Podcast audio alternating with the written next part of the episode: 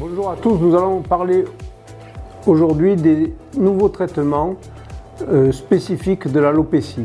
Depuis quelques années, les règles du jeu ont changé. Si jusqu'à dans les années 2020, les traitements se résumaient au minoxidil, finastéride et injection de complexes plus ou moins vitaminés, les résultats étaient très décevants et depuis quelques années, nous avons euh, de nombreuses aides qui nous permettent d'obtenir des repousses de cheveux.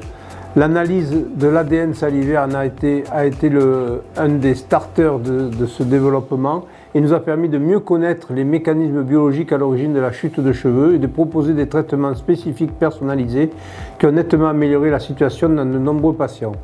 D'autres traitements sont venus, sont venus également euh, s'adjoindre à ces nouveaux traitements médicaux que sont les injections de PRP, les injections de facteurs de croissance et éventuellement les greffes de cellules souches.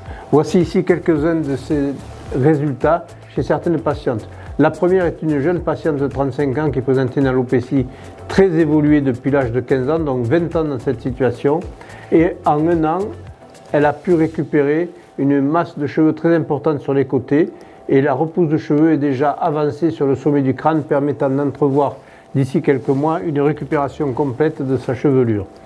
Voici ici notre patiente beaucoup plus âgée, de 65 ans, qui présentait une situation telle que celle-ci depuis une dizaine d'années, résistante à tous les traitements classiques de l'alopécie, minoxidil, finastéride, et qui en quelques mois, 11 mois, a vu une amélioration très nette de sa situation.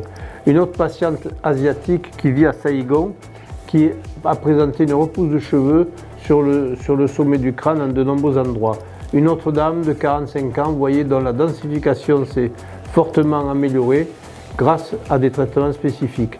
Chez l'homme aussi, ces traitements euh, fonctionnent très bien. Ici, le cas d'un patient qui présentait une perte de cheveux très importante par poignée qui a été stabilisée en quelques semaines et qui s'est suivie d'une repousse de cheveux nettement visible ici sur ce contrôle à 9 mois. Voici ici un autre patient qui en quelques mois a récupéré une densification, une densité importante sur son cœur chevelu, de même que ce patient âgé de 28 ans qui en quelques mois a présenté une nette amélioration de sa situation. Alors, ces traitements médicaux sont aujourd'hui une arme donc euh, très importante dans la lutte contre l'alopécie. Elles peuvent être euh, associées à la greffe de cheveux ou bien pouvoir l'éviter dans de nombreux cas.